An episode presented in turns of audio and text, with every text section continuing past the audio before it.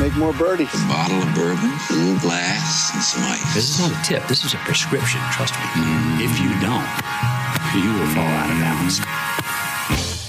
Welcome to Birdies and Bourbon. Sit down and have a sip.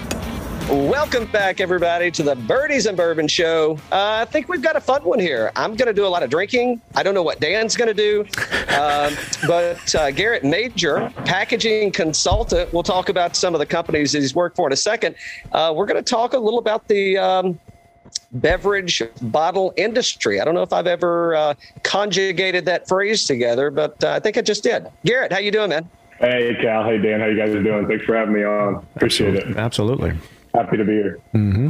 Yeah, sure thing. Thanks for uh, for taking some time to uh, educate us, I guess, uh, would be a fair way to look at it. Uh, I am in, in no way an engineer. Uh, Dan sure the hell isn't an engineer. So, uh, but before we get into some of the labels, some of the folks that you're working with, well, you want to kind of set us up with uh, how did Garrett get into the uh, package consulting industry business? Yeah, it, it's really funny. So, um, Uh, and it sounds crazy because everybody has their little career story and how they got into what they do for a living. But uh, when I was in high school, my dad came to me and said, hey, there's these people called packaging engineers. It sounds really odd, but they make a lot of money. They're able to probably work wherever they want to. You should check it out.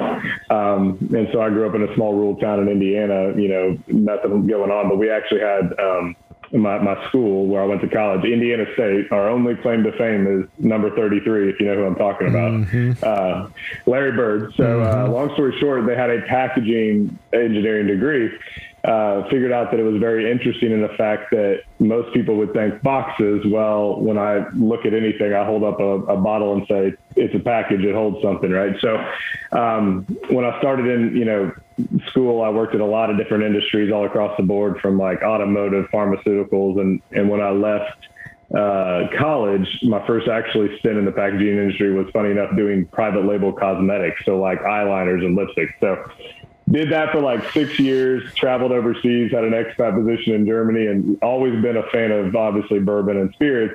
Um, happened to get a call from Jim Beam one day, Beam Suntory, and they called me and said, hey, we got a position in Frankfort, Kentucky at their largest bottling facility. And they said, um, we need somebody there to, to handle all the packaging for new product innovation, plus anything day to day. So talked to my wife and said, I think uh, bourbon sounds a little more interesting than uh, cosmetics. And that, that was all she wrote. So um, did that for three years and then um, transitioned from there basically into the glass slash bottle industry, and now focusing as a consultant for Tricol Braun um, with a lot of different companies. So I handle distilleries all across the Southeast, um, in Kentucky still, and kind of all across America. So we have a kind of dedicated team that handles that. So um dealing with obviously all the guys, you know, um, probably I've, I've touched them or talked to them, um, and we're trying to get bottles for them, corks, labels, everything, you name it, to make sure it shows up on your shelf and you can actually buy it, right? So that's that's that's me in a nutshell. Um, but yeah, so cheers to that. Cheers to that. Absolutely. What are you drinking today, by the way? So, you know, I have all my Beam stuff, obviously. I have all my, you know, my, my little section over here I'm looking at. But uh, I, funny enough, I wanted to try something maybe. Have you heard of Anita's Choice before? I have not. So this is Burnt Church Distillery in Bluffton, South Carolina, outside of Hilton Head. Yeah. Um, great people. Awesome, awesome place to visit. It's an amazing little little place to go to. It's got, um, I mean, probably one of the most beautiful distilleries I've actually seen, to be honest. So yeah, check them out. This product is very, very good. As you can tell, if I've been drinking it, it's, it's pretty good. So. Nice. Relatively new, I guess. Yeah. So they, they started about a year ago as far as like having the, uh, the, the distillery open up. Um, but it's, man, it's a staple if you're in Hilton Head or in that area. If you're, if you're on a golf trip, perfect idea to come over there and definitely spend a, spend a few hours. Good, good, yeah. Good vibe for sure. Yeah. Good. Uh, th- thanks for dropping that. Burnt Church Distillery. Correct. By the way, no free ads, Burnt Church. So uh, D M, uh, drop something in the comments. Uh, we'll get an address over to you, and maybe we'll have you on the show. So there you go. Okay, so Garrett, you you um, you gave a lot. You gave us a lot of stuff to unpack, and I, I think that you know that the. the the uh, kind of the norm, right? If you're talking about bourbon or spirits, what have you, I mean, it's, you know, you, you kind of get to the the foundation, right, or, or or where things start. So we're talking about grain, we're talking about water, then we're in the distillate, and then, hey, it just gets bottled, then it shows up on the shelf. And over the past, uh, what, couple of years, uh, you know, Burnt Church being an, an example, I mean, there's no shortage of craft distilleries opening up. Uh, they're, you know, I, I don't want to say a dime a dozen. That probably discounts, uh, you know, some of some of what's happening. But, you know, and, and then, you know, with the pandemic and the supply chain challenges that we're having, I mean, that, you know, things are definitely, uh, you know, it's it. There's a lot of stuff that's not on the shelf today. So, you know, from a Uh, so from a packaging consultant or engineer, you know, what's your all's kind of play in that? And, you know, why can't we find stuff on the shelf? Yeah, so it's a great question. You know, it's funny. I did a uh, we there was a conference for distillers in uh, Lexington that um, the Jim Beam Institute at in, in U K or at the U K um, College of I think it's a, it's an agriculture college. They put on a, a few months ago, and I spoke at it about packaging and exactly that. And it's funny because, you know, in that industry, like you said, everybody focuses on the product because the liquid is so important, right? I mean, if you don't have good liquid, then it doesn't matter. But let's be honest, we we scan the aisles, right? And you might not know what's in there, but you look at that and go, that is a very neat bottle. And you grab it and it might stink, but at the end of the day, you bought the bottle, right? So um, I always tell, you know, my distillery partners and different folks, they always seem to, a lot of the newer ones tend to, to, to kind of, what I would say is, you know, forget about that's the most, one of the most important things. So they get their liquid right, they get everything right, and then all of a sudden they're sitting there going, oh, I need a bottle, and where do I find it? So that is one of the biggest, I would say, challenges for a new distiller. And like you said, when they're starting out, they might have something really great, and then all of a sudden, oh no, I got to find something. So I, you know, right now with obviously anything in supply chain, it's a challenge, but seeing that the majority of, you know, the higher premium, you know, bourbons and, and different whiskeys are in glass bottles, right? And, and most of them pretty intricate glass bottles. There's only a select few of manufacturers around, you know, definitely North America, but also the world that you can really get a high quality bottle. So with that, you know, taking that into consideration, it's been incredibly difficult because those folks are getting all the big guys, right, coming straight at them saying, I need more of this, I need more of this, I need more of this. So as the Beams and the Diageos and the Camparis and everybody just overloads those places, the little guys kind of get squeezed and they go, okay, I got to find whatever I can put this in. Um, so yeah, so you'll see, you know, you'll see shortages from the big guys, right? I'm sure everybody's seen a staple where they're like, you know, not that Buffalo Trace allocation is probably because Sazerac, you know, is having bottle shortages, but it also could be too. That's another thing. You might just think that everybody's buying it now for the heck of it, but it also could be they can't make enough bottles. Um, and so, yeah, that's, it's, it's a constant thing that's causing a lot of issues. And, you know, you're seeing people just throw stuff in whatever at this point. I mean, if they have a custom bottle and the, and the, you know, factory said they won't get it for eight months, they're going, I'll go to the first thing I can find to get product out there because no, no sales tanks them. Right. So. Hmm. Yeah. Yeah. One of the most, uh, I, I don't know if it's most interesting, but an interesting, uh, you know, occurrence that happened. So uh, you're, you're familiar with Smoke Wagon, I'm sure. Yeah. Right. And, and, and they, you know, uh, Aaron elected to go with the, uh, the smoked bottle, if you will, or, you know, the brown bottle, not clear. And uh, probably early twenty-one, maybe mid twenty-one, he switched over, and the uncut, unfiltered, all of a sudden it shows up and it's in a clear bottle, right? So everybody's like, "Oh my God, I got to go buy it!" And you know, and I'm sure you follow him on uh, on his social yep. channels, right? And he he came on and he's like, "Hey, do, no reason to go. Don't rush out and buy all the bottles up off the shelf. This is short term. They're out of the the. I guess it's an amber. amber bottle. I like guess. an amber yeah. bottle. Yeah, yeah, yeah. So the you know whatever the manufacturer out of the amber bottles. I got liquid. Got to get it in a bottle, and they they can produce the clear one. So we're going clear right now. And but it's the same shit. Like, don't freak out. Don't go crazy on me. So I thought that was an interesting one. And then uh, friends of the show at uh, Broad Branch Distilling, uh, they kind of did the same thing, right? They went uh, their their traditional or, or flagship bottle is kind of that uh, is a, a brandy bottle. Yeah. And shortage. So they went now to kind of a shorter, squattier bottle temporarily. It's going to go back to that. So in, in let me. Let me kind of back up a little bit and talk about what you're actually doing, because I think saying that you're providing the bottles might be short selling it. I mean, when I'm, you know, when I'm calling saying, hey, here's what I got, here's what I'm looking for. Now, I probably have an idea of what I want the bottle to look like. Or can I call and say, I have no idea what I want. Uh, you come help me and tell me what I'm actually looking for. Absolutely. So yeah, that's the exact thing I have with every single one of my new customers. Um, even the existing ones that maybe are putting a new line in, you know, I'll tell them first, okay, you know, when we sit down, it's, it's the fact of, you know, how many cases, how many bottles first are you thinking that you're going to have? Obviously, it's all based on liquid aging, right? So they kind of have an idea like, okay, I got this many barrels of liquid, so I'm probably going to, you know, contribute this many, this many bottles, right? So when we go from there, I go, okay, first, you know, does it make sense to go custom, right? Or does it make sense to go stock, right? Because at the end of the day, in today's inflated world, back in the day, you could almost get any custom thing you wanted, ten thousand bottles, twenty thousand bottles. Now it's a little bit more complex with the international supply chain and just different things with Asia and everything like that. So, you know, anymore, I would say most of those folks are starting to go, okay, let's get a common bottle. Let's really differentiate the label. Let's make a cork really interesting. Let's put it in a bag. Let's put it in a box. Let's, let's do something different than everybody else is doing. Right. Um, and that's kind of the decisions they make. Now, if you're in the range of like, okay, I got enough volume, or I'm, I'm ready to kind of make myself, you know, known on the shelf, make an iconic bottle, whatever, then we got to go through that design process. Right. And, and sometimes they come to you with, hey, this inspiration, that inspiration. Sometimes they're like, I don't have a clue. So we then get our design teams involved, sit down, have a design session. Our team goes back, gives them five examples. We shorten that to two. We shorten that to one. Um, and then once we finally go, okay, that's the one, you know, then we go into the, the process of obviously getting the, who's going to run it, where can we find it, who's the right partner for it, um, which factory of ours that we're going to utilize, right?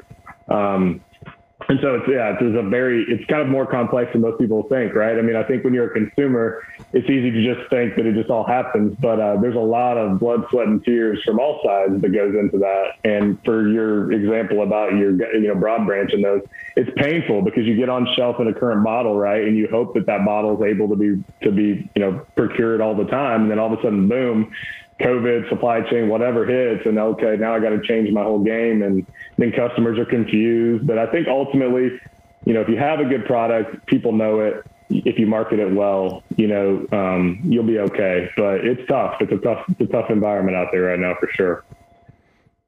It's it's that kind of the. I mean, is it? Do you ever have somebody that comes in and they already know what they want? They they like, I just need a manufacturer, and like, hey, here here's what I'm looking for. Can you know? And I'm sure people are putting out bids or R F Ps or whatever you want to call it, and yeah, kind of going yeah. through that process. But um, but but is it is it more common than not that somebody knows what they want, or is it a pretty healthy mix? I think it's a healthy mix. I mean, I think it's funny. I think there's a little mix of both where you kind of bring some people back down to earth. Unfortunately, you know, they have this whole hype, you know, I want this, I want that. And then you go, well, and then you kind of, and you don't want to be the no, the, the no man, but you also want them to be able to get ultimately what they want without having a lot of issues. Right. So it's, it's kind of combining all of those things in reality and trying to tell them, hey, listen, this is what I think. It's why I'm a consultant. That's why my name, you know, it's in my title, is because I'm trying to get them the best solution for their brand without, you know, causing them more disruption than they really need, or more cost. Because with everything that's very unique and intricate, um, I mean, I'm thinking of a prime example, right? Like the Willett bottle, the I W Harper Square fifteen. I mean, those bottles are incredibly difficult to make, right? And only a certain amount of people can make them. And then you kind of put, put yourself in a, a little box, right? To where you can't, um, you're kind of boxed into one supplier. So yeah, there's a lot involved in that for sure. I mean, some of those things, you know, I'm just looking and thinking, you know, it's mentioned in the box, right? And I mean, think about, you know, Booker's and, uh, you know, you, you mentioned Willett, right? I mean, probably, I mean, one of the coolest, I, I don't know if it's the coolest, but it's a cool looking bottle. Let's face it, right? The pot still. And, but holy shit, is that thing horrible, right? I mean, it's, it doesn't. Terrible on your shelf. shelf. It's, yeah, exactly. If you can't find anywhere to put it, I'm looking at mine right now and, and I really don't like where it is, but it's like, I got to put it there, you know, it's like, but uh, no, I, I got a great story about Booker's from my time at Beam, which is funny. You know, Booker did that, which I did get to try some like nineteen eighty. I don't know when he first started. One of his first runs of Booker's, a guy of mine about four years ago that I knew, vintage Dusty Collector, had a bottle up in the coffin bottle, in the coffin box of Booker's, and oh my gosh, it was like. Unbelievable. Unbelievable. But anyway, um, you know, obviously he just did that w- with any, no intentions of marketing or anything at all. But the funny part about that whole thing is as it transposed and became kind of a top, more top shelf bourbon. Well, it's hilarious that you you have to put it on the top shelf because the box is so big, it, it makes it put it on the top shelf. It won't fit anywhere else. Yeah. yeah, so so it kind of became a marketing thing, and marketing obviously at Beam loved it because, okay, we automatically have to be on there. The other funny part is how many bars in America have you been in where they use it for napkin holders and straw holders? And mm-hmm. I, I laugh because Because that just happened, I feel like, naturally. And, oh, my God, now they got a full advertisement for free. I mean, it, it sits on the bars everywhere you go. So it's a pretty interesting thing how some of those, you know, you would assume somebody in a marketing department probably said, hey, this is what's going to happen. But sometimes it just happens naturally, and it's kind of interesting, right? So. Oh, yeah. Mm-hmm. Yeah, that that's called uh, being a creative small business in some cases, and uh, utilizing your resources, right? A hundred percent. Yeah, uh, up, for sure. Upcycling, upcycling. Um, so what's uh, so? Let's talk a little bit about kind of industry, like what's happening. And I, I'm looking across from me, and there's, you know, I've got there's there's bottles bottles of all sizes. Wait, you got uh, more bottles in front of you? Oh yeah, yeah, yeah. That, that's yeah. I mean, if I spin you around the room, it's like you, you know, you're like, whoa, man, you really, you really don't have a drinking problem. You have a problem, like, yeah. Well, I've got a buying problem. I don't have a drinking problem. That, that that's the issue. Um, but I, so I've got a, a bottle with a golf ball on top of it. I've got horses on top of it. I've got elks on top of it. So. What what do you think the trend is going to be in, you know, in, in forward looking? Because, you know, we, we could be something just as simple as this, which I think I heard that, are they discontinuing this product? Man, I, when I, I was, a, obviously I've been out of Beam now at least two and a half, three years. And about three years ago, or my first, I think one of my first days at Beam, that was being talked about. And I, it's never been discontinued because I think the consumer base likes it enough that they don't want to. So I don't, I okay. don't know. Your guess is as good as mine. Okay. So it's, yeah. So it, I mean, it's kind of out there floating around the rumor mill. So whoever started it, they're doing a hell of a job. I wish they'd talk about the show. So, it's like it's like uh, old it's like, it's like Old Granddad one fourteen. That was like the one that was going to die like ten years ago, and it just yeah. it just keeps coming on. So I, I don't know that that's always so funny.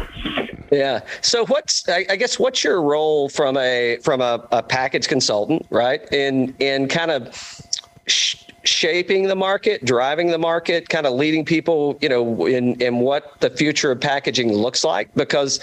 You know, I don't want to say that things aren't going to change, but, you know, as we, you know, as, as as things evolve and things move forward and we start to get used to kind of the new norm, it's probably going to be the case, right? And if you want to use the word inflation, I mean, fair enough. And, and again, you know, everything that touches the liquid uh, before there's a transaction, right? I mean, it, there, there's a cost associated with that. And, you know, we, the, yeah, we could look at the secondary market and see what those prices are. None of us want to be in that position, uh, that that's where, you know, the prices of, of, of whiskey keeps going. So I guess what's your play or, or your uh, advocacy on, hey, here's how we keep things reasonable and here's how we kind of drive the, you know, drive where the packaging is going in, in the industry. You know, it's fair. Yeah, it's very interesting and a good question because, I, you know, in my opinion, just knowing the companies as I know them, obviously being at a large one, dealing with the smaller mid-sized ones, you know, obviously they're getting squeezed on all ends, right? Grain goes up, you know, liquid, go, everything goes up, right? So barrels go up. So that cost goes somewhere, right? Ultimately it comes down to us as consumers, as we all know with the way inflation works. Um, but your your statement is clear in a sense that, you know, I feel like a lot of those companies now are looking, how do I cut costs? Now, if I have an iconic package like the one you were talking about with the golf ball and, you know, some different things, it's tough. It's tough to put that out there and then reel it back in and say, okay, now we're going to go to a Nordic, you know, uh, absolute style bottle and put our product out there.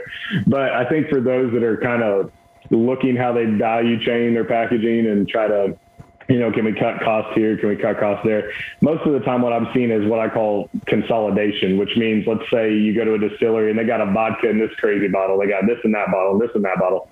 A lot of those folks are kind of coming and saying, listen, maybe we buy one bottle, differentiate, differentiate it all together.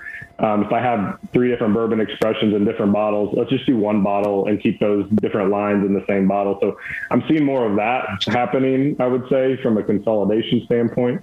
Um, but on the other side of things, you know, I'm I'm thinking it's definitely going to come down to where you'll start seeing more common looking, but like you think behind you, I see Penelope, right? It's a fine example, right? They they seem to do a great job in that, you know, obviously you guys would think of it as the antique collection bottle, but the tall style, and there's vodkas in that bottle. There's tons of stuff in that bottle. Very good bottle to kind of go out there. And as long as your product's good and your marketing's good and your, I mean, people are buying it, right? And I don't think for them, it's perfect. It's a smart idea, in my opinion. I mean, it's a great idea because they can get that bottle from a variety of sources, which helps ultimately us consumers out because they can get the best price, right?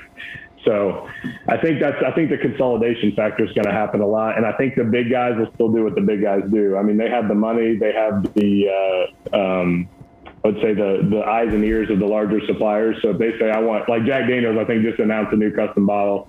I mean, they're going to get whatever they want, you know, they're going to go pay for it and they're going to get it. But the little guys, it'll be tougher, right? It'll just be a little tougher.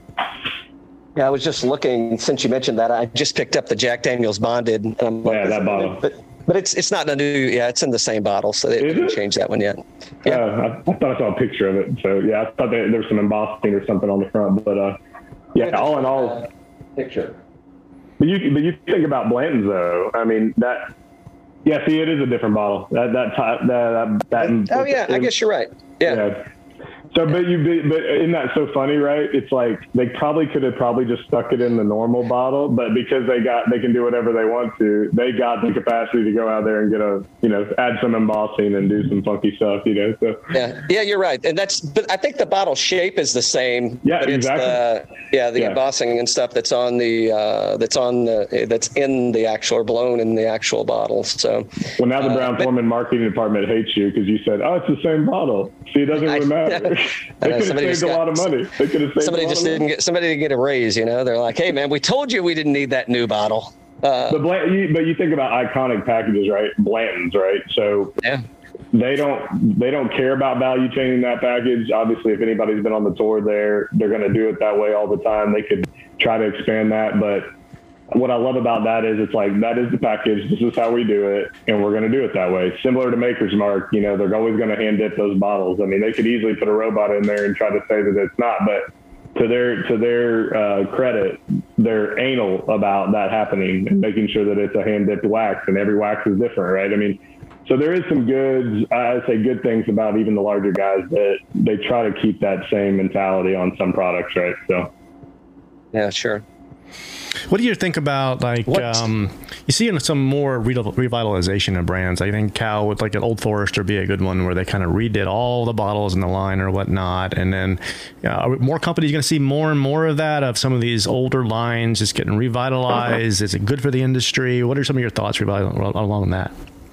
No, I, I, I'm a huge fan of that. So during my time at Beam, um, the factory that I was most responsible for was actually the Old Granddad Distillery um, originally. So that being an iconic property there in Frankfort, right? It's like at that time, the distillery was still there. Ultimately, they had to, um, I think, tear it down because just safety concerns and asbestos and all that good stuff. It just couldn't be saved. They weren't distilling out of it anyway, right? So um, got a little tour of it, though, before it got torn down, before I left Beam. It was pretty neat. Still had open lab books and really, you know, it looked like literally one day somebody was in there and the next day they just left, which is really interesting.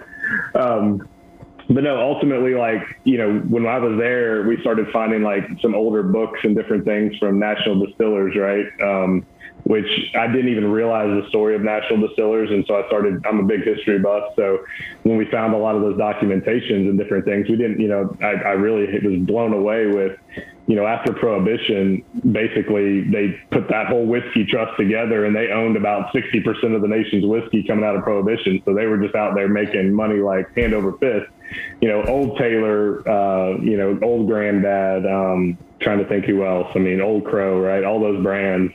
Um, I think it's really neat that all of those are kind of starting to get a more revitalization and that history is coming back because there's so many of those brands that just got shoved to the bottom shelf, right? It's like, there they are. And they're really iconic brands that I think have a good story, a lot of history. And so I'm, I'm excited for that. I think it's a really cool thing that the industry's doing. Mm-hmm. And I, I think some folks are following suit, right? Even the bigger names. I mean, you can see the the benchmark behind me, right? And think that, I mean, as soon as I see like that whole, that lineup, I mean, I do, you know, that's Old Forester. I start thinking about maybe, uh, um, not Pinhook, I guess that's the wrong vertical to say. But I, I mean, I think it's kind of fun to bring those back and see those different expressions, especially from, you know, with Benchmark being what it is, and you know, you can, for a hundred bucks, you can get all all the bottles, and you can kind of go through the lineup yeah. and uh, do a little taste test. So and, and like chicken, for example, that Chicken Cock bottle that's so interesting, right? That really, so that bottle, I'll never forget when we saw it. We found a lot of those old, yeah. um, basically banker's boxes of labels from the. It's called the American Medicinal Spirits Company before it was National Distillers. In like a nineteen ten little label book, so packaging, right? But in a label book, it had the original Chicken Cock little little logo label, and I just thought that was so crazy because I didn't realize that was an old brand. Obviously revitalized it, which is I, I think it's super neat. I'm excited. I think uh, there's another distillery. Um, I don't know if it's outside of Bardstown. Is it T W Samuels or something? Yep. I've seen that, that. That's neat. I've heard those guys are trying to really make that thing something interesting. So. Um, problem is with Castle and Key, right? Old Taylor Distillery, like folks like that, it takes so much money to go in there and, and revitalize those places that are basically at, at one point was, you know, archaic and apocalyptic. And then you got to go in there and spend a ton of money, but I'm glad they're doing it. I mean, it's really neat for the industry, I think. Yeah, it's always good to uh, be able to go back and revisit. And yeah, I, I'm on your side, right? And I mean, just in, in what, you know, Bardstown is in itself, and you know, the tourist and tourist industry, and the uh, you know, the the bourbon boom that's uh, that continues to occur, right? I mean, every, every, all eyes are on. Uh, uh, keep uh, keep investing because good good things are coming and good things are going to happen. So, um, so if- what's uh, she, any good? Go ahead, yeah, go ahead, Dan. Uh, I was going to go. No, off, no, go. I was going to go to a curveball kind of question here. If what's like the most innovative bottle that you've seen? So if Elon Musk was going to invent a bourbon bottle, what what would it be?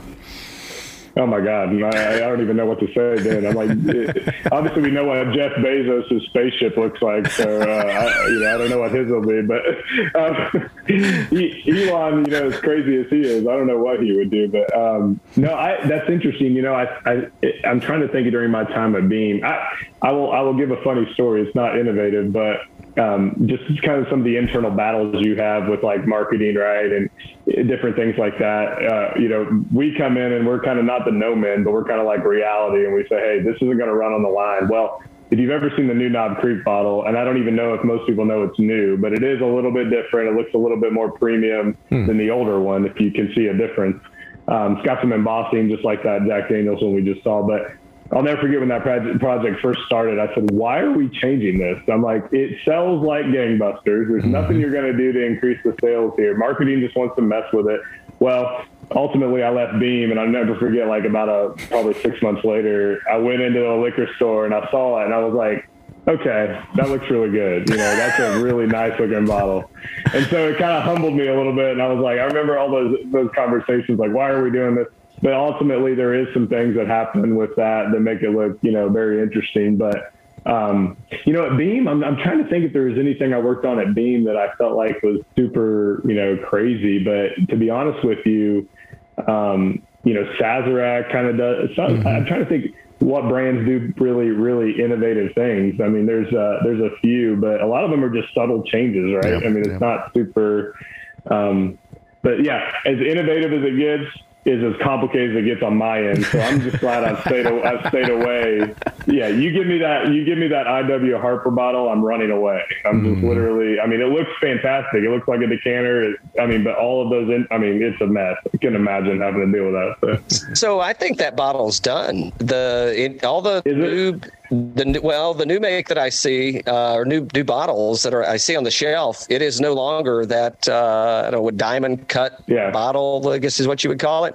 Yeah, I don't see. I do see them on the shelf, but I also, you know, see right beside of it. It's uh, it, it no longer exists. So I, yeah. I don't know if that's a, you know, if, is that a a casualty of, um, you know, supply chain shortage, sh- shortages, or is that a hey? Which again, I kind of double edged, right? I mean, well, yes, we may be making that change, but since we're making that change, do we want to go back to uh, you know that uh, that bottle? So yeah, I mean, I, I guess you could look at it kind of both ways, and you know, some positives and how, well, how do you take the negative, if you will, and turn it into a positive, right? So absolutely, yeah. I mean, there's some there's some definitely good iconic bottles out there though that I think. Uh, Or uh, coming. I mean, I, I would say that Bushwood bottle you were talking about with the golf, uh, with the with the cork, with the golf ball. I mean, that's really neat. I mean, it looks it's an iconic little whiskey thing. But I guess the biggest thing I laugh about, because one one of my colleagues one time said, you know, when we when they describe what we do in packaging, they were like, we basically make trash.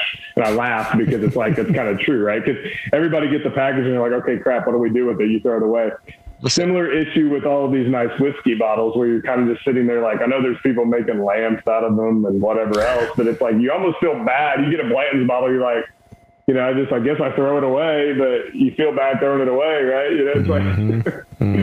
Well, then you got the, then you got the other side, right? Somebody on eBay or Facebook that's, you know, he, he's buying your bottle or they're buying your bottle and they're refilling it with, uh, oh, you know, twelve dollars swill and then turning around and selling it. So that's a good, you know, seg- that's a good segue to what we do too. I mean, there's a lot of that conversation on counterfeiting, right? And how you try to, try to battle that. Um, it's, it's super difficult. Um, you know, there's different things now that packaging wise, you can actually put different R F I D codes on labels and bottles to know, you know, when it was filled, maybe when it was put through circulation. I, I mean, there's little things that are starting to come out there, but obviously like the Pappy situation, you know, there, some people somehow find those, what I call capsules, which are, you know, what you tear off when you get one.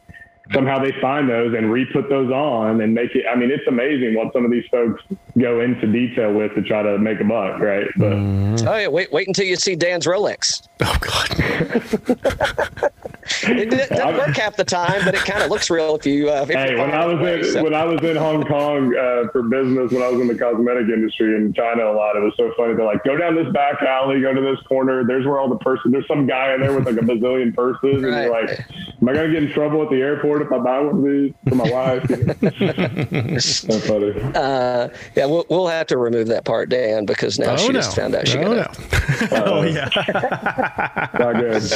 Uh, say, oh, so so let's stay there for a second because, yeah, so we um, we actually had, uh, you know, the, the guy, the investigative reporter Brett, that you know, kind of broke the Pappygate, yeah, yeah, that broke the Pappygate story down. We had him on kind of talking through a lot of that stuff. And, yeah, that to your point, I mean, that's kind of the big thing, and and not just in in whiskey, but uh, pharmaceuticals. It's a big play there. And how do you you know how do you keep things kind of uh, serialized, if you will, so you know you know what's happening. So how and, and so where does that sit? Does that sit in a company like yourself that's going to kind of help to uh, to facilitate that process? I mean, obviously, the manufacturers or the distilleries, you know, they're going to be the ones that ultimately have to buy in, ultimately assume the cost and uh, both cost of the product and cost of um, uh, assembly, if that's, you know, for lack of a better word. Mm-hmm. But w- what role do you play in it, and when does that actually become a reality? Now,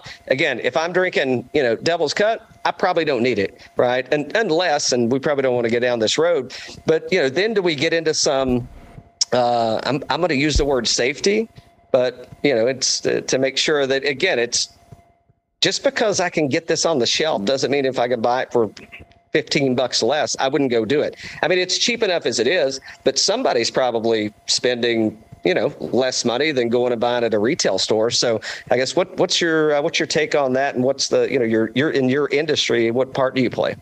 Yeah. So uh, when I was, you know, going through school, I did an internship in the pharmaceutical industry. So that was huge about, I mean, I guess it would have been around two thousand eight, two thousand nine, um, talking about that serialization. And we were talking about in Brazil, trying to make ain't counterfeit labels where the label has something on it that, you know, that that's what it is. And obviously tamper evidency and all that good stuff.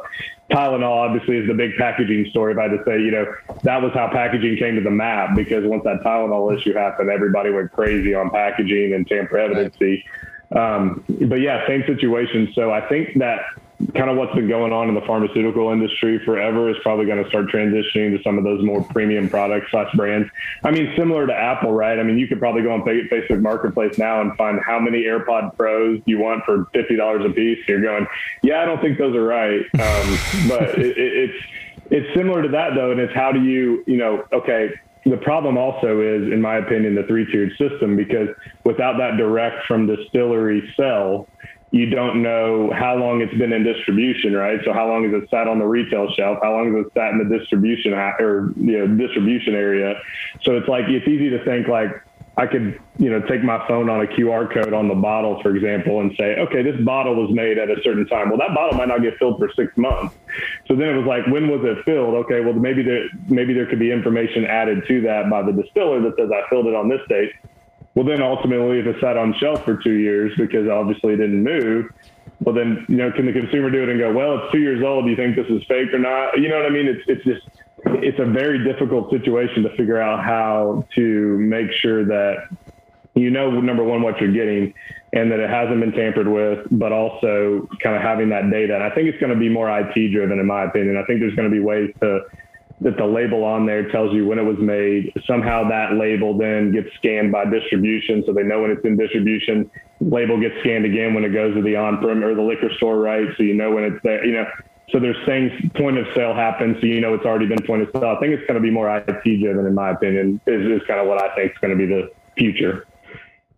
Um, but it's good. It needs to happen, though, because no one wants to, you know, have an issue like that where you, like you said, you have six dollars uh, bourbon in a, in a, you know, Rip ten or Pappy fifteen bottle. I mean, that's, I, I yeah, feel bad you for just bought the bottle at that point. So, yeah. So yeah, in the yeah, secondary yeah. market, you know, it's just tough, right? The secondary market, you know, I don't know. I, I've obviously not been really into the secondary market since it, um, died on Facebook. I missed that, by the way. R I P. Uh, what was it? Bourbon secondary market, B S M, right? Uh, man, miss those days. Those are good days. Oh, I don't know. Yeah, that that's uh, that's a little too steep for my budget. I don't. Uh, I, I don't get into those uh, those secondary. Is there, is there still a market, by the way? Now, is, is there still different sites that people get on? I don't even know anymore. I don't even get into it anymore. But somewhere, uh, you know, I don't, yeah. I'm, I'm sure that, yeah, I'm sure there's one out there. I don't know what it is. Uh, you know, typically if I'm, I'm usually not looking for a bottle. Most of the time it's somebody calling, you know, hitting me up saying, hey, I'm looking for this. Uh, you know, I've, I've got three of the four uh, B TACs and it's my fortieth birthday coming up. And I, you know, I want to get them all. Uh, can you hook me up? And I'm like, I can't hook you up, but I probably can get you in touch with someone. Uh, after that, you're on your own. And, uh, you know, I don't set the prices. So well, I have I don't my, one, my one bottle, Cal. If you ever come across it, you message me first. And I will say, and this is not being a Beam homer, by the way, but I, Booker's Rye. It's just my, it's my all time. Like it's my number one. Mm. You tell me I can't have anything. Booker's Rye. That's it. Love it. Uh, is, is that bottle gone? Or well, it was, it's so, it? Uh, well, yeah, it's gone. Unfortunately. Um, you know, they tell you you're supposed to enjoy it with friends and family. And I enjoyed it with friends about five years ago. And I really wish I wouldn't have enjoyed it with friends, because I have like a little three seventy-five milliliters that's this full just because I took a little bit left just for myself, and it's sitting on my shelf and I'm just like, I, I can't drink it. It just pains me. But no, that, have you heard the story behind that, right? That was the last liquid basically Booker No ever laid down. And so yeah. they're never, yeah. I mean, maybe they'll come back with one that's very close, but I, I don't, after having that, I don't think there's, I mean, I just don't wow. think it's ever going to happen. It's so good. Yeah. Well, not not of in the uniqueness of what it was, right? I mean, that uh, you can't uh, can't repeat that. I don't know. There may be a bottle in a warehouse somewhere, or a barrel in a warehouse. Oh, and that happens. Even my time at Beam, it happened more often than you think. I laugh when you go. You would go to the we go to the Rick houses, different places, and somebody would go, "Oh yeah, that barrel down there. You know, we haven't told anybody about that one. You know." And uh, it was funny. We did an innovation project one time. It was, we got in little teams, and we we're supposed to like in the R and D team try to, you know, pitch and innovation. People were doing like crazy vodka stuff, and my team and I were like, we're going bourbon. And it just gave me an excuse to start going to all the Rick houses and being like, well, pull this barrel because we want the ten year old Old Granddad uncut, you know. It's like, so we, so I, I have like one bottle of our little innovation thing that's still waxed over here, and I'm like, haven't opened it yet, but uh I'm like, that's the, that was a fun project. Nice. I know. I'm I'm waiting on like uh, the opportunity to do a uh, Old Granddad barrel pick, you know, uh, one fourteen barrel pick. Well, I mean, well, when you come down here and play Kinderloo, as we've discussed in the past, you need to come down, play the golf course. We'll do a little tasting. I do have about a few bottles of that. So, oh, there we go. Uh, so, so another g- good good segue, Garrett. Uh, so let's uh, let's. There's plenty of golf. So for those of you that are listening, we've held up a few bottles. I think we tried to mention most of them. And uh, but if you can't see Garrett's background, he's got oh, yeah. three golf courses that I can see. If now if I were really uh, into golf course architecture, I could probably tell you what those were. The one on the in the middle is that ah, shit, is it Pebble Beach? Oh no, it's Augusta. Okay. Yeah. Are they all Augusta? No, Augusta no, National. The right. Kinderloo, which is my golf course, and I got Marion on the other side, Marion East. Okay. All right. So, um, yeah, when you're not working and providing us with uh, uh, vessels to enjoy this uh, brown spirit, where where can we find you? What are you doing? Where are you playing golf at? Absolutely. So, yeah, I'm I'm actually in, it's funny enough, everybody would think I was, I was probably in Kentucky, which I obviously lived there one time, but we got an opportunity to move down south. So we're in Valhalla, Georgia, where only people that probably know it is when, like I said, you travel down to Florida, if you're going down seventy-five and you have to stop to go to the bathroom, right? And I hear, I hear we're getting a Buc-ee's. So if that's the case, we'll probably I was, be I was just, yeah. I was just going to ask if you've got a Buc-ee's yet. Cause I, I hear of- it's coming. I hear it's there's, coming. There's, so, yeah, there's one a little bit north of Rome. So yeah. I, I'm I'm originally from Tennessee, so yeah. I you know I frequent the, uh, and the I twenty-four corridor. And, and so yeah, yeah. But uh, let me tell you what. I went to Buc-ee's one time. My girlfriend said, "Oh, let's stop here." Actually, she may have been driving, and she pulled into there. It, it's it, that's a one and done for me, man. Yeah. I, I can't. Uh, I can't. I can't handle it. I mean, it. I, I can appreciate uh, the you know what the raving fans uh, find amusing about it. For them, I can't find it amusing for me. If my ass is on the road, I've got a destination, and I'm trying to get from point A yeah, to point B. Not spend forty-five minutes in a gas station, right? Yeah. No, I mean, it's, not. I think for me, it's it's interesting. I like it that the fact that you know what you're going to get. So if you, like you said, if you're north of Atlanta, you know you're going to get there. If you go to obviously the Warner Robins area, and then now if you stop in Valdosta, you you only have to stop at Buc-ee's. It's a brilliant strategy. That's right. Um, but I will say, like uh, the morning is my thing. Like if I like tomorrow, I got to go up to Atlanta for work, and uh, I'm laughing because I'm like, I'll stop there and get a brisket taco. They got really good brisket tacos, egg and tacos for breakfast. That's probably the one thing I go there and get, but. Um, but yeah, Valdosta is funny because my, my wife's from here, obviously. So we got the opportunity to potentially move down here, and obviously during COVID and all that, and, and work from home. And, and so, yeah, we, we have family here. We've lived all over the place, like all over the world, and kind of decided we were going to call this place home. And as you know, it's hotter than crap in the summer. Um, so it's, it it's not, it's not easy, but being a, a, a kid from the Midwest and not dealing with snow, playing golf year round, that was an easy sell for me. So, Um, yeah, I played down at Kinderloo Forest Golf Club. If uh, obviously anybody doesn't know it, it's a little hidden gem, I would say, down here in South Georgia. I would just recommend coming probably now, even all during the winter, or probably ending in probably September, maybe going October, because like I said, those middle months get hot. But uh, it's it's a Davis Love designed golf course, seventy-seven hundred yards. So if you uh, want to get all of it from the tips, you can. But um, yeah, it's a great little. I, I won't uh, need that. I won't. No, I don't either. Yeah, it's all good. We don't play those. So, um, but no, it's a great little, great little spot for a, a guy's golf trip for sure. If you want to kind of go to a place that's just a little bit off the beaten path, you can. I think they're going to start doing some more stay and plays and probably building some more cabins and stuff. So definitely have to come down and visit it. It's nice. Okay, so do they have cabins there now? Is it a? They have some townhouses right now, and they're getting ready okay. to, to uh, probably in the next couple of years add in some more for for those type of events. Um, but yeah, I mean. You're obviously close to the beach, which is nice, but obviously it's not close to anywhere. So if you're coming here just to play golf, hang out, drink, have fun, I mean, it's, it's actually a good little trip. But, uh, yeah, there's not going to be a big city that supports you if you want to get all over the place for sure. Sure. Yeah. Well, yeah, I'm uh, I, I passed that stage if I'm showing up to play golf. You know, some uh, uh, so, some bourbon, some golf, you know, a few beers on the course. I, that's, uh, that's good enough for me. I may break out a stogie every now and then, but, you know. one hundred percent. Um, okay, so well, I know we got to let you go, but before we do, uh, we always like to wrap up with some fun questions. And uh, Dan, what you got for him? Favorite club in the bag? Oh, I've been like in a two month, one of those little two month slumps, man. So uh, it's funny. I laugh because I always thought playing year round, you actually would just get better. I figured out very quickly the people that have the hiatus in the winter, it's probably a good thing. So I've I've gotten to this situation where I was like thinking I'm in a great spot, you know, handicap's going great, and then boom, it's like, all right. So I would say uh, right now, if I had to pick, it would definitely be driver. Because I and, and no and no pun for or no uh, free access for TaylorMade, but I did get the new Stealth and I actually oh. really like it. I really like it. I didn't know how I like it, but it, it's it's definitely helped me a lot. So. Nice, nice. Yeah, nice. What's um? So in your tra- so you you spend a lot of time in Kentucky, uh, even still. if uh, so, d- doesn't matter what city. So it could be Louisville, Bardstown, you, you name it, Jamestown. I don't know why you'd be over there, but it could be.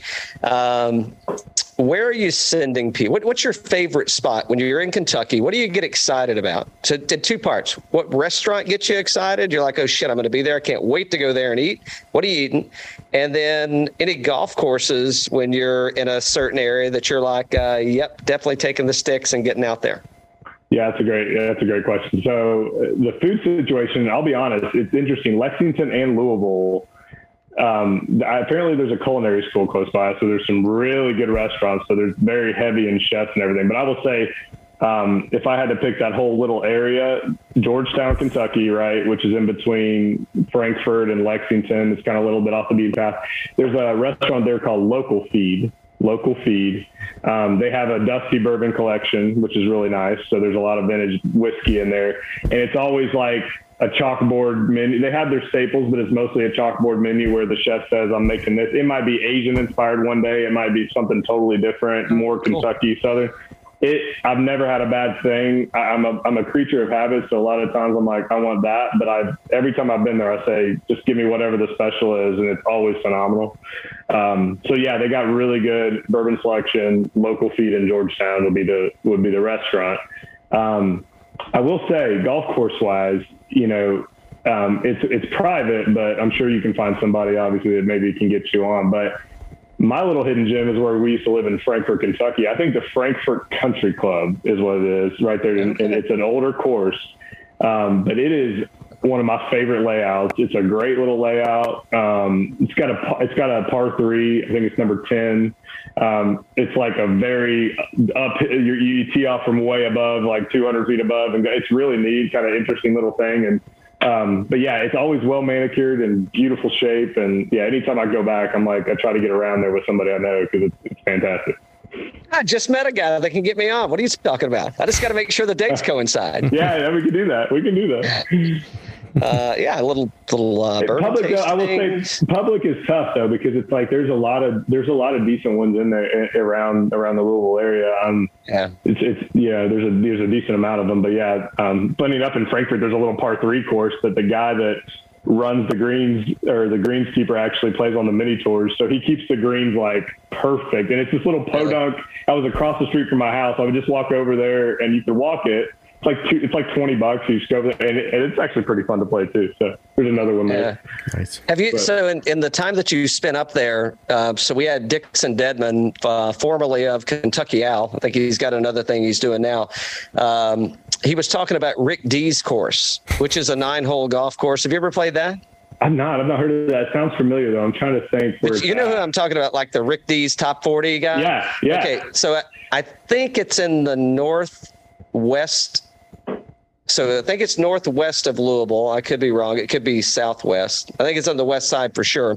And but yeah, it's like his private nine-hole golf course. And I guess the story is, like, if you go to play there, whoever you go with, it's probably going to be you and whoever's with you, nobody else.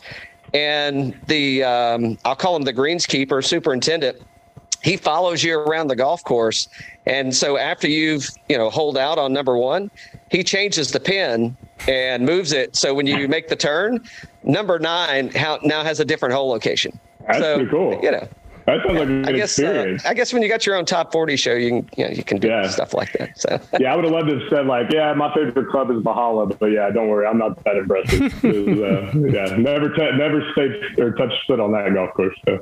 Oh, well, I think I can make that happen. A friend of the show actually, uh, I don't know how much I should say. Let's just say a friend of the show said uh, they know Valhalla very well. And uh, it is it is on my roster uh, the next time I'm back up there in that area. I don't well, really care if I'm in that area. If, if I got time, I'm going to make that happen. Yeah, if somebody drops out, you let me know and tell them I will be happy to change one of these out if I need to and put, put them over. And by the way, I don't want to give her free advertisement, but I think this gal is from Atlanta, and I love these golf course prints. They're fantastic. It's like Claire W. Design or something. Cool. Um, oh, yeah, Claire W. Yeah, she's fantastic. I don't know. Um, but yeah, she, they're really reasonable, and I just think they look real good. So I'll give you a funny story. My Beam stuff used to be behind here. And then when obviously I got into my new gig, yeah, you know, you don't want to just have Jim Beam. I got the barrel head signed by Fred No when I left. You know, everybody was giving me thanks, congratulations. And uh, I used to have that all here. And then I was like, yeah, I'd probably need to change that up. So that, that's over on the other wall. And then I got, you know, so.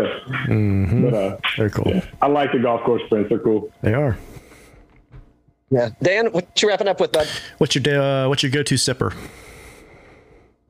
Ooh, that's a good one. So I'm I'm gonna laugh about this. Uh, this is one of my projects when I was at Beam, and I have it here because I'm bringing it to a buddy tomorrow. Funny enough, it just happened to be next to me. But repeal batch. Ooh, nice, nice. So this this dude right here, I knew the guy that did the liquid development on this, and he.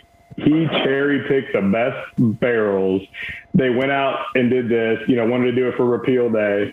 And I, we never, they never put the marketing behind it. They just kind of put it on shelf and didn't, you know, really do anything. So it sat next to Jim Beam. Before you knew it, it was like, I think it was less than white label at one point. And the people, the cult people that knew it was good, it was a good liquid. They were like, they bought cases of it. I mean, I heard people when I was in Kentucky buying cases of it.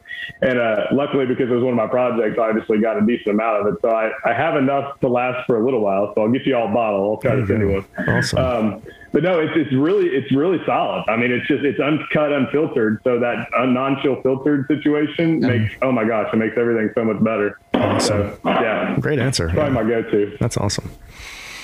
Uh, let's see. So we usually don't like to date the show. I don't think, I, I think I've actually, I've done a decent job at not dating the show yet, but now I'm going to, that's all going to hell right now. So uh, this will probably release next week, I think. And uh, well, what's happening next week is the P G A Championship. So we, so we can get out of here with, uh, with an early lean, any, any bets made already. And if not, what are you thinking? So, you know, I saw J T posted um, mm. a picture with him and Jordan out there. I tell you what, that course looks phenomenal. Mm. I mean, I was just looking at the – it looks unbelievable. So I'm excited to watch, you know, watch everybody uh, there. You know, I hate to say it. You know, I love to pick like a J T or somebody, but I'm telling you, man, the way Scottie Scheffler, the way Scottie Scheffler goes about his business – and I mean, it just seems like that dude is on fire, and yeah. I don't know what it is about it, but I like the way he's doing it, and I think he's still in good form. It's hard that you think if somebody wins, they're not going to win again. He's clearly blown that out of the water. Yeah. So, I mean, if he could pick up a Masters and a P G A, I would be it, I, it would be crazy, but I I think he could do it. Yeah, he could. Oh, j- just think about this. Think about this. If he wins the P G A Championship now, now the only thing we're talking about for the rest of the golf season. It's a grand slam. You're right. It's the only thing we're talking about. Now, the good news is it's a short enough time window that we ain't going to have to talk about it very long. So, sure. so that's the thing. It ain't going to get old, right? Because we've got what month and two month window maybe that we that we're going to have to get all that uh, get that content in. But holy shit, talk about. Talk about golf just setting itself on a whole new level from what they've already done, from the you know the pandemic and the position that they took. Uh, yeah, and, and I can't disagree with you, sir, in uh, Scottie Scheffler getting this done. So I, I think it could easily happen. I, I was listening to the P G A Tour radio, and they were talking about how he's just a normal guy at the club down there at Royal Oaks. Like he plays with the same group of old guys on Friday, like, and he showed up yeah. the same time the next Friday after he won the Masters and probably beat the Sox off. Him as a plus ten, right? Probably gave him twenty-five strokes around, and they still killed him, beat the brakes off. Still smoked him. Yeah, it sounds like to me he's got the right mental game, yeah. clearly, and he just kind of goes about his thing the right way. And I'm excited to see what he does this year for sure. So. Yeah, absolutely. Yeah, ab- absolutely. Yeah, Garrett, uh, it's been a pleasure, sir. Thanks for uh, thanks for sharing your professional insight on uh, the uh, beverage packaging industry. As fun as like as. uninteresting as that sound, it's actually pretty damn interesting. So uh, from a consumer's point of view, and uh, yeah, I'm definitely, we're taking you up on the invite. We'll be there. Uh, we'll be there soon. We'll get something scheduled, and uh, yeah, Tenderloo's in our, uh, in our future, bud. Yeah. Come on down, and, and I'll let you know, you need to bring one of your new Imperial hats because these guys, I saw your new one. It's really good. So I'm excited about that one. Awesome. You got it, bud. Yep. Thanks for coming on. Thanks for the support, man. And uh, we'll catch you next time. Cheers. Cheers, guys. All right. Cheers.